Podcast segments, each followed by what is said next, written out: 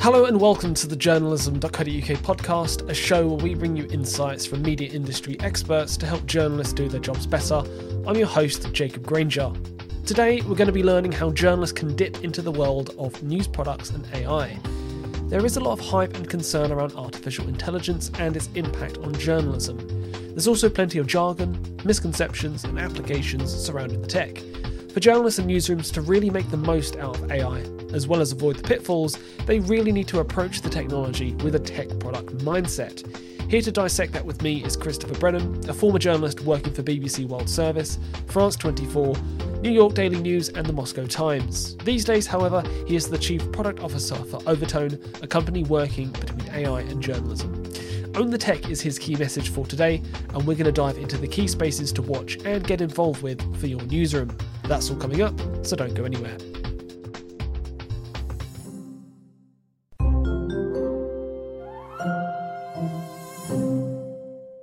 Christopher, welcome to the journalism dot co dot U K podcast. Thank you ever so much for coming on the show.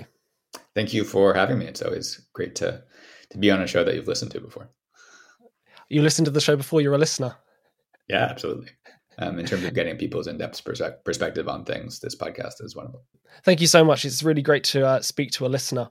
Um, Christopher, we're going to talk today a lot about, you know, transitioning from being a journalist into working into A I and, and news products and kind of some spaces to watch there. Uh, so why don't you take me back to the start of your career when you started out as a reporter for the Moscow Times. Um, what led you to to work there and what was that experience like? Yeah, absolutely. Um, so you can, again, tell by my accent that I'm originally American, though began my career in Russia for the Moscow Times, a small English language paper there. Um, I had studied Russian in school and had always been interested in um, in the country and sort of its developments, particularly around um, social media and things like that, the, the Russian protests of two thousand eleven. Um, so moved there. Arrived there when Snowden was still in the airport, and so poked around the airport for Edward Snowden. Um, but then lots of things happened during my tenure there: the Sochi Olympics, the um, the annexation of Crimea. Um, I went to Ukraine once back in in twenty fourteen. Uh, from there, moved uh, to the U K for a bit, and then New York for many years, um, and was sent by an American paper to to cover Europe writ large. Poland and Italy, the royal wedding in the U K, et cetera. Um, but then was based in Brussels. And so lots of conversations in Brussels at that time were on tech, were on data privacy and G D P R and Cambridge Analytica and all these issues. So I became very focused on technology, covering it. And from there, decided to move into building product, which was still sort of evolving as a, a place in the newsroom at the time. I mean, now we have things like the News Product Alliance and different groups. And it's really become this, this spine of the newsroom that can build interesting things for, for reporters and the business side. Um, but became involved in that, worked for a newsletter project on that using language models. Um, and then started a company, Overtone, um, with someone I met from that project using this then very much emerging part of technology, language models, um, to try and do something new. Uh, for for newsrooms and for journalism. Really interesting career path there. Um, so take me back to twenty twelve then. What's it like as a Westerner working in Russia? It it's sort of changed a lot even since then. I, I the first time I went to Russia was in two thousand eight um, as a student. And there was this period sort of between two thousand eight, two thousand twelve even, when things were relatively open. It was sort of the, the Dmitry Medvedev years. Um, And there was some opposition media, um, the T V Dush, if people know that, is sort of, there was a, the voice to this opposition to the regime in Russia. Um, and Moscow was very much a European city. It was like living in Berlin or something like that. Um, that started to change while I was there. During that period, I remember the day after um, Russia sent its little green man into Crimea. And you could just see people's faces on the metro change, um, saying, okay, this is something new that we're about to to live through. And um, to my friends who are who are still there, it's it's only gotten worse. Wow. I was going to ask, do you stay in touch with the team? Yeah. I mean, there's people who Um, I did not know Evan, I've met Evan Gershkovich previously um, at parties when I went back. I went back for a little bit in twenty eighteen. Um, he is of now being detained, being imprisoned by the Russian authorities for no good reason. And so if people do want to follow up with that, free gershkovich dot com, I'll do a little plug for free gershkovich dot com. Another friend of mine, Eva Hartog, um, is Dutch and worked for Politico there. Um, and she was just had her accreditation denied by the Russian authorities as well. So um, very difficult time to be a, a Western journalist in, in Russia. And a lot of people I know have, both Westerners and Russians, um, have left the country. No doubt. What lessons did you take from your time there? You know, thinking about your career path, what stuck with you? What shaped you? Looking at different sorts of coverage was something that was important in Russia, specifically at the Moscow Times, because you have all of this Russian language coverage, and that almost all of which comes from news agencies. Um, there is some investigative reporting in, in Russian, but a lot of the big news, Putin says X or such and such move is being taken by the Russian government, it's all through news agencies, and everyone just sort of reacts to it. Um, so being able to separate that sort of coverage from places where people are doing more sort of reportorial work, um, or people are expressing opinion, it sort of gave me an education. There are different types of journalism out there, um, and there are nuances in in writing that are are readily apparent and um, should be acknowledged. Such as? When you have an article, is this sort of a quick little hit about the metro being closed or Russia announcing an operation versus is this going in and talking to officials and talking to people who are impacted by issues, which I think is really the core of, of journalism. Um, and something that a lot of the algorithmic systems that surface us news today, sort of the, the recommenders on Facebook and Google, et cetera, um, don't necessarily take into account. So um, basically that journalism is not a monolith, um, and there's different ways to do it. Right. One of the things, of course, we'll come on to talk about later on is the, the ways in which news is consumed and distributed and, and shared, and misinformation in that bracket as well. What did you learn from your time in Russia about the way that information is spread and consumed, and disinformation as well? That's one. I mean, so people became very interested in Russian trolls um, in twenty seventeen after the American election and after Brexit. And the Moscow Times was feeling the impact of Russian trolls very early in two thousand twelve, two thousand thirteen, and two thousand fourteen, um, with lots of almost definitely automated comments on our page about how we're Western shills paid by such and such foundations, et cetera. Um, and so in terms of the information environment, I think a lesson I learned is one way to sort of pollute the information environment is to just throw as much stuff out there as possible, just sort of overwhelming audiences. Overwhelming audiences, exactly. And so when you have these audiences who are just faced with reams and reams of information, um, that's a problem. And so the role of journalism is to help people make sense of the world. And one way to counteract that is to make the world as senseless as possible. Right. Because then it's really hard to untangle it. Yes, absolutely. Um, and I think that's part of why we need new tools and new approaches, um, in that we already have that. We already sort of have enough content on the internet to overwhelm people. Um, and with generative A I, that's only going to get way worse. Yeah, for sure. And a nice little foreshadow in, in terms of what we'll come on to speak about. So at what point did you then pivot into news products and A I? So that was, again, after I, I moved to Brussels in twenty seventeen. Um, and in twenty seventeen and twenty eighteen, I was here and really started covering what was happening in Brussels. Mm-hmm. So G D P R um, came into force, I think, in May twenty eighteen. And I had written a lot about that um ahead of time, looking at data privacy. Right. And so I became super focused on the sort of data that was being used in algorithms. This coincided with Cambridge Analytica, mm-hmm. which was happening at the beginning of twenty eighteen, right. um, as well as the Facebook algorithm change of twenty eighteen, which people in news, especially in audience, may remember uh, as the day that Facebook sort of nuked news, um, and that you no longer received anywhere near as much traffic from Facebook um, to your news site. Um, and so I began to think of why that was and sort of the way algorithmic systems don't really understand the nuance of news or sort of what news is doing. Um, and that was my my impetus to move into news product. I got involved with a company called Deep News, or sort of a, a project called Deep News, um, that was using emerging A I models to make newsletters, um, and worked as an editor there, but also helped in the creation of those models, um, just because they needed someone with sort of a journalistic yeah. bent to to oversee that that training. And I became very interested in sort of the possibilities of of tech and of product. And that I, I think like a lot of journalists had always thought, oh, they do this and it's clicks and it's shares, or it's it's sort of techie. And I had always coded a little bit, and I have a somewhat technical background, but thought, oh, I'm a words person. Uh, I'm a person who does words, and that's for someone else. That's for the guys in the hoodies.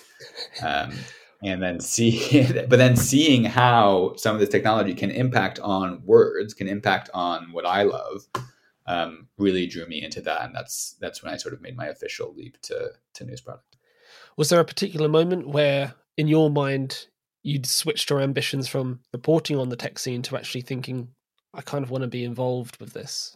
It happened over time, but I think I think sort of the combination of the Facebook algorithm change and Cambridge Analytica um, during the winter and fall of, of twenty eighteen was sort of that moment. I said, okay, I've been covering this stuff and it's interesting, but the way that this is set up now um, needs to be better. Needs to be better. and, and I think that it just wasn't this benign system. I think sort of people, especially back then, looked at some of the tech platforms and said, ah, this is just completely natural. And especially me, who sort of grew up with these things, mm-hmm. you couldn't really imagine another way of it happening. Google search was definitive. It was sort of the the truth. Facebook was the reality of the social web, and you didn't think about the decisions that were made um, to build those platforms. Yeah. What you were saying there about Deep News feels like a good stepping stone, really somewhere in the middle of not not exclusively tech, not exclusively journalism, somewhere in between. Yep, absolutely. And so that was a project uh, started by Frédéric Filloux, who's a longtime journalist in France.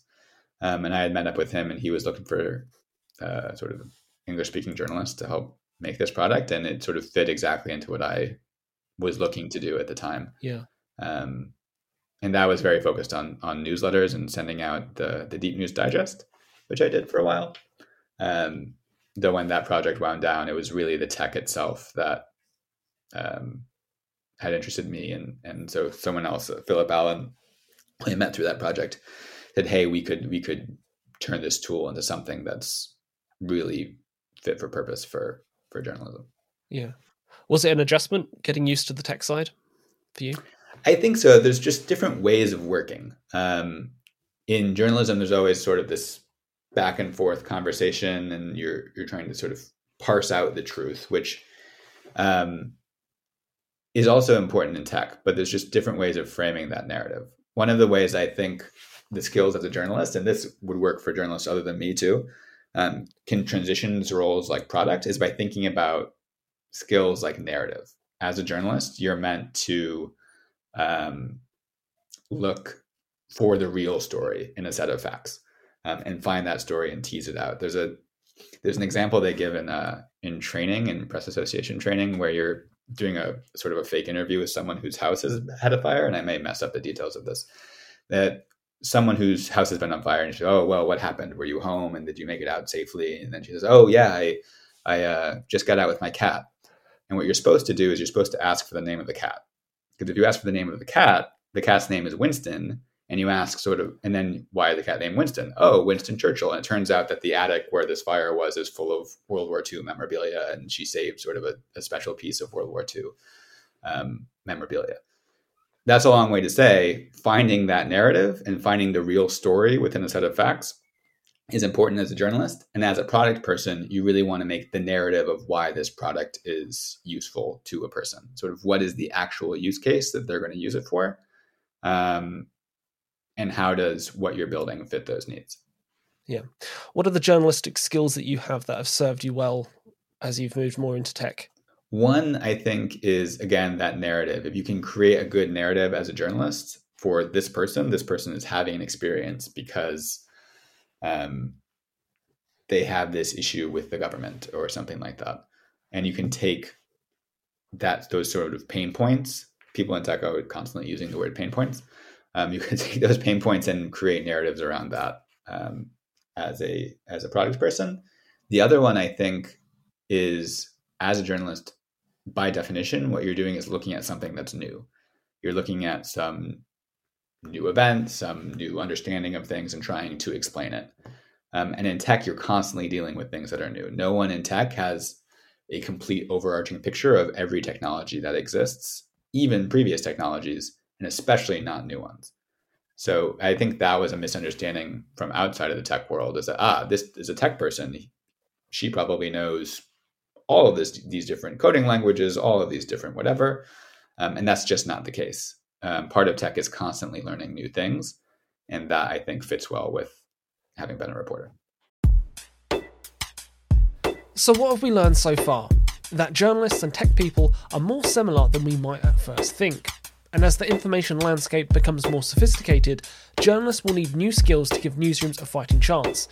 More on that later. For now, consider that the best reporters are adaptable and inquisitive. They can sense a story even when working with a limited picture and ask specific questions to get closer to the scoop. It's the same in tech and product design, where details really matter. Tech people can come up with a range of potential solutions to a problem, but that isn't going to suit everybody. They need to hone in by asking questions and thinking about who is using it and what purpose it aims to solve. Without that, you're going in blind. Keep that in mind as we discuss A I next, a space where there is a lot of hype surrounding the technology and pressure on newsrooms to get strapped in. Christopher understands both the journalism and A I world well. He's going to give us a primer on what newsrooms really need to know right now. And we start with large language models, where there are two main forms, reading and writing A Is. So language models themselves are uh, machine learning models built with a certain architecture called transformer architecture. Um, that looks at the relationship between words. And so they train their model on huge, huge, huge, huge amounts of text um, from the internet. And they look at the relationship between all of those words um, and how they relate to each other. And so it has this sort of understanding of how language works. And so what you can do afterwards is you can use that same technology, one, for understanding a piece of text. If I put an article into a model, I can train that model to look at the article, look at the relationship between words in that te- in that new text, that new article, um, and tell me something about it.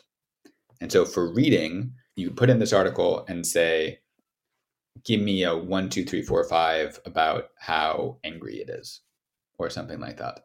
Um, and they've done this with sentiment previously. Whereas for writing, um, you are creating the new text, and the purpose of using that understanding of knowledge is the creation of a new text. Um, so really just two sides of the same coin. Right. I think the, the most common example we've seen is Chat G P T. Is that reading and then summarizing? Is that kind of a little bit of both, or is, does that fall in one specific camp? Yeah. So you can use it for lots of different um, tasks, as people well know. Uh, Chat G P T definitely in sort of the writing side, and that it's meant to generate an output that is text. Mm-hmm. Whereas a reading model may generate an output that is providing some sort of analysis um, as a number or as a as a score. Again, you can use both, um, though generally for reading models, as opposed to writing models, reading models are often fine-tuned. And that's a phrase that people should know, in that you can have ChatGPT, which is a chat on top of the G P T model. Um, and you can send any sort of prompt you want into that. And so this prompt, you can say, tell me who is the most important character on Mad Men. Um, this was one of the first things, somehow me and my friends, this was one of the first things we did. Like, who's more important in Mad Men, uh, Roger Sterling or or Peggy Olson? And it will give you that based on its training data, everything it's ever read about Mad Men. Whereas for a, a reading model, you fine tune that architecture and say, okay, you can't tell me everything. You must tell me either zero or one. You must tell me one, two, three, four, five. You must tell me banana, apple, or something else. Mm-hmm. You could tell me Roger Sterling or, or Peggy Olson. And I put in an episode of Mad Men and it tells me who is more important. Yeah. Um, and so the real difference on the reading models is the fine tuning, so that you can control what the output is. Um, whereas in the traditional chat setting, there's not a whole lot of control about what that output is. Right. Crystal clear. And you, you touched on a term earlier on uh, around the reading language models, which was sentiment. And I'm suspecting that one of the most common applications of um, reading models is sentiment analysis, right?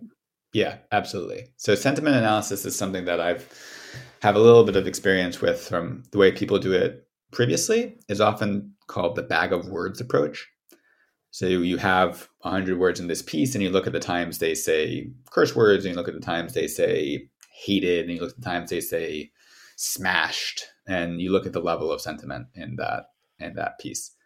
That is not that nuanced and smart of a way of doing it. There's an example of sort of drug company slashes cancer risk as a as a headline. And so if you do traditional sentiment analysis on that, slashes cancer risk, incredibly negative words. And so it will think that sentence is incredibly negative.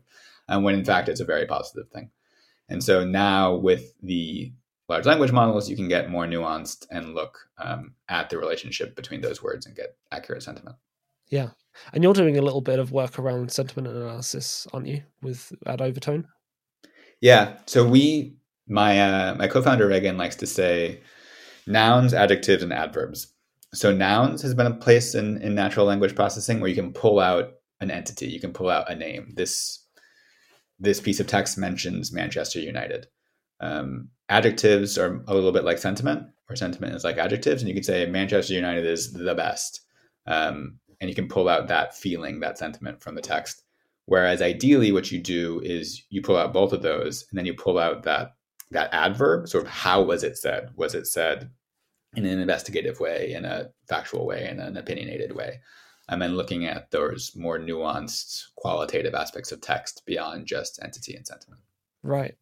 And I imagine the the the reason why a newsroom would want to be sort of involved in this space is to essentially do a stock take of their coverage, right? To assess what they've done over a period of time, what their coverage has been like, what maybe attitude or emotion they've attached to coverage.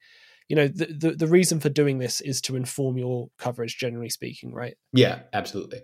So one is looking backwards at your coverage, taking a particular issue, seeing if you're really meeting, writing what you should have written and meeting the user needs there. Um, and so you can use it for coverage-based decisions. The other way you can use it is on distribution, um, and that there's certain sorts of articles for different sorts of audiences. There's some sort of, we've seen with some of our clients that subscribers are constantly reading one sort of article, whereas flyby users and, and other people are reading a completely different sort of article.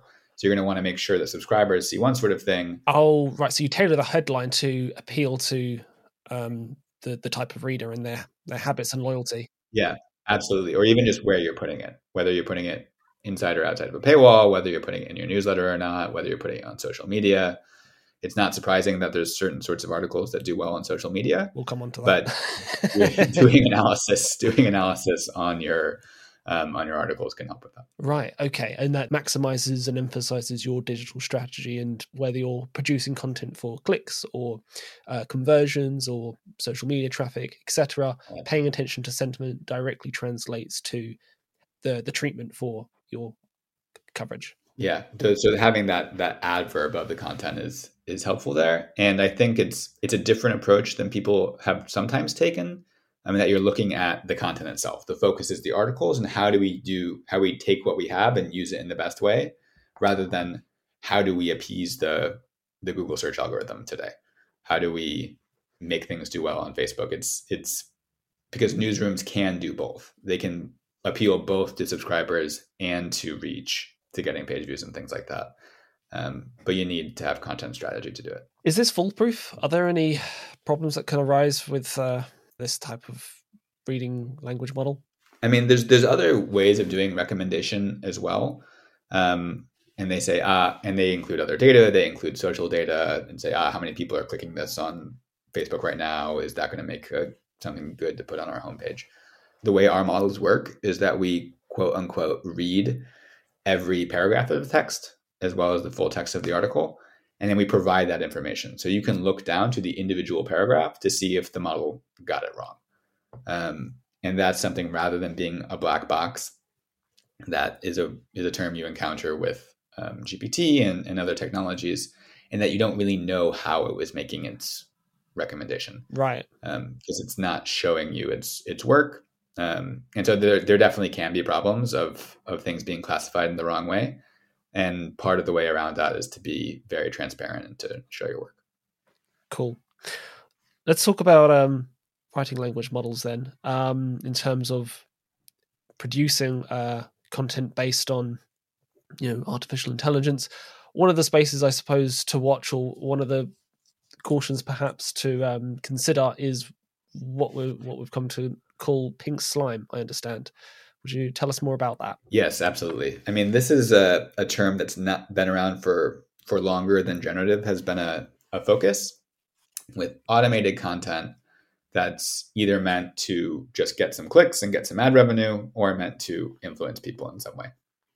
And so um, with the rise of G P T, the technology to mass produce all sorts of fluffy filler content pieces is super accessible to everyone. Anybody with G P T can write entire websites full of articles, um, hope that people land on them, hope they get a few cents of ad revenue from one of the uh, the companies like Google. And this is a problem because we, again, we already have enough content um, to overwhelm most people. And that amount of content is going to grow exponentially. Not only that, because certain systems are meant for amplifying content based on clicks and shares, instead of A B testing this article and that article, you can A B C D Z Z Z um, test something and, and hope that one of your thousand articles that you wrote in two minutes can get some some traffic, can get some boost, and um, make you some money. Um, if you're having these models write something, you can't just manually check these websites to, to see if they're doing the real work or if they're not. You need some sort of automated um, solution to look at text, to look at what they're actually doing, and see if it's just fluffy content that's meant to, to get a few cents, or if it's doing the real work of journalism. This feels like something we were doing before the hype and craze of A I that we're currently seeing, in terms of like low quality journalism pumped out for the purpose of, you know, clicks and traffic. Is the point here that, you know, Chat G P T and similar models have made that kind of easier to produce and easier to produce in mass as well? Absolutely. I mean, I worked as a fact checker previously, and you could look at fact checking networks, and they would have a few sites, and they would have a few Facebook pages, and they would try and get ad revenue through that way. Now anybody can do that by themselves without having any really sort of organization at all. Mm. Um, it's been very much democratized, um, and there's benefits to having generative models democratized, but you there's also dangers, and, and one of the dangers is just huge amounts of of fluff. There's there's a phrase I had used before called the infinite Times Square, as if you're the internet is going to become like Times Square in New York City, where it's just sort of things reaching out to grab you, and it's everywhere um, around you, and you can't really leave. You can't walk over a few blocks to get to the park or anywhere else. Sort of you're continuously surrounded by Times Square, hoping to get you to engage, um, because there's enough content to surround you constantly. Is there a scenario where A I becomes the solution? You know, fighting fire with fire, you know, having a tech solution to the tech problem? I think that's the route that we should go down. Again, I have a, a image I use sometimes, which is two pieces of paper with shadows on them. And so the traditional recommender systems that we use, use clicks and shares and keywords, and that's sort of the shadow of the of the article. Whereas now with language models, you can look at the text itself. You don't have to look at the shadow. You can look at the text itself and generate good data on that. Um, so with these nuances that you can get from language models, including G P T, um, you can generate data about what an article actually is. So we did a, a study on this. Um, there were several websites flagged by the uh, organization NewsGuard, which manually checks websites. Full disclosure, I briefly worked for NewsGuard as well. Um, They manually check websites, and they say, ah, these websites are using G P T to splurge content out onto the internet. The reason they found this is because it would include tags like as a large language model, sort of classic G P T things, the classic things that G P T says that would would show you these people are using G P T. Um, and so what we did algorithmically is we pulled uh, several hundred U R Ls from each of those websites and analyzed the text on it. And what we found is that for all those websites, the vast, vast majority of the content that they're writing, more than eighty percent, was this sort of low-depth, fluffy stuff that didn't really have anything to do with journalism. Interesting. Do I understand that correctly, that you can use A I to essentially understand where content has originated from, whether it's somebody sat on a keyboard manually punching it in versus been spat out by a language model? You can understand the content. So this is where it gets sort of philosophically tricky, in that if someone takes G P T and writes an article, mm-hmm. and I write an article about something, sort of a, a football match, and I just change all the nouns. Yep. Personally, who wrote that article? Was it G P T or was it me? Um, it's so it's really difficult to know. But if you look at the content itself, you can pick up signals um, on the full website level that they're that they're doing this for for made for advertising sites. I mean, even compared to sort of sites that you may or may not view as fluffy. So Pop Sugar is a relatively fluffy site. Um, And that its level of sort of low depth fluffy pieces doesn't even come close to what these G P T sites are doing. Mm. It's tricky. It's hard to know what is the, the right or wrong play here, Christopher. Yeah. I mean, for generative A I, I don't think that people, especially journalists, need to be against all generative A I writing um, insofar as it's useful to people, right? Um, there's lots of newsrooms around the world working to use generative A I right now to help give people the news in a way that's useful for them, summarizing it or putting it into a into bullet points or putting it into different styles that may fit a certain audience that's not traditionally well served by um, by news. So I don't think we need to be against um, generative A I as a concept. We do need to be against abuse of generative A I, um, which is which is where that fighting fire with fire comes in. We've discussed a lot in the last twenty minutes, and you'll appreciate this question, hopefully, as a journalist. Give us the top line. You know, if there's a there's a one message, a one need to know based on the, how A I is advancing right now, what is it that you think journalists need to be paying attention to? My message for journalists is that we need to own this technology. We need to make this technology ours. We are the words people. This technology does words in a nuanced way that can be very, very useful to us. And we need to build tools that bring that journalistic ethos, that journalistic approach to things, so that we can keep doing our work and make the internet a place where people can be provided good information. Um, there's a lot of ways this technology could go wrong. Um, and I think the the values of journalism fit perfectly well along these models, and that we need to be the ones investing in it, not just using tools that some tech company makes for us. Um, we need to do it ourselves. That's the, you know, that could be a topic in of itself, you know, in terms of creating it ourselves. We don't necessarily have that skill set, but that comes back to the need of needing to fuse these worlds than, rather than treating them separately. We touched on this before, the need for people such as yourself who kind of have feet in both worlds and understand the two if we are to create products that also serve audiences and the journalism industry. Absolutely. I mean, the the the birth of the news product person, um, I think, could not have come at a better time um, with the advent of large language models, because they are tools that help us do our jobs of informing people and much better. I like that, because it feels like there's a there's an opportunity here. You know, there's there's a lot of naysaying and a lot of fear mongering around A I, but this also feels like an opportunity. Really, we've spoken a lot today about the opportunities within A I. As much as it's going to be a potential cure for a lot of the problems we're dealing with, there's also a lot of upsides to having techie people in the newsroom too. Yeah, absolutely. There's a an image we use sometimes of the newsroom divided between red people, who are sort of pure editorial reporters, writers, et cetera, and then the blue people who are on the business side, who are trying to build sustainable businesses out of these um, these organizations and out of this writing that people are doing. Um, yeah. And then we show sort of this spine down the middle, which is the purple people. It's the strategists. It's the data people. It's the product people. Um, and those are the people who I really think should be empowered in newsrooms, because they can use this emerging technology to connect what the red people, the writers, are doing to build a sustainable business and ultimately a sustainable internet. I think they're also called bridge roles, aren't they? Bridge roles, sure. In a, in, news, in newsrooms, yeah. For sure. Christopher, I learned a lot from this conversation. Thank you ever so much for your time. And uh, this was a blast. Thank you for coming on the show. Absolutely. A key message of today is this. The number one shared skill of both tech people and journalists is the ability to form narratives. Narratives help us to understand who you were trying to solve a problem for and which product best fits that need. A I is no different. To really make the most out of it, make sure you don't lose sight of its purpose and function. This technology does have some kinks to iron out, but that will not happen by newsrooms running in the other direction. But what did you take from today? I'd love to know. Find me on Twitter slash X at J P G Journalism or email me on jacob at journalism dot co dot U K.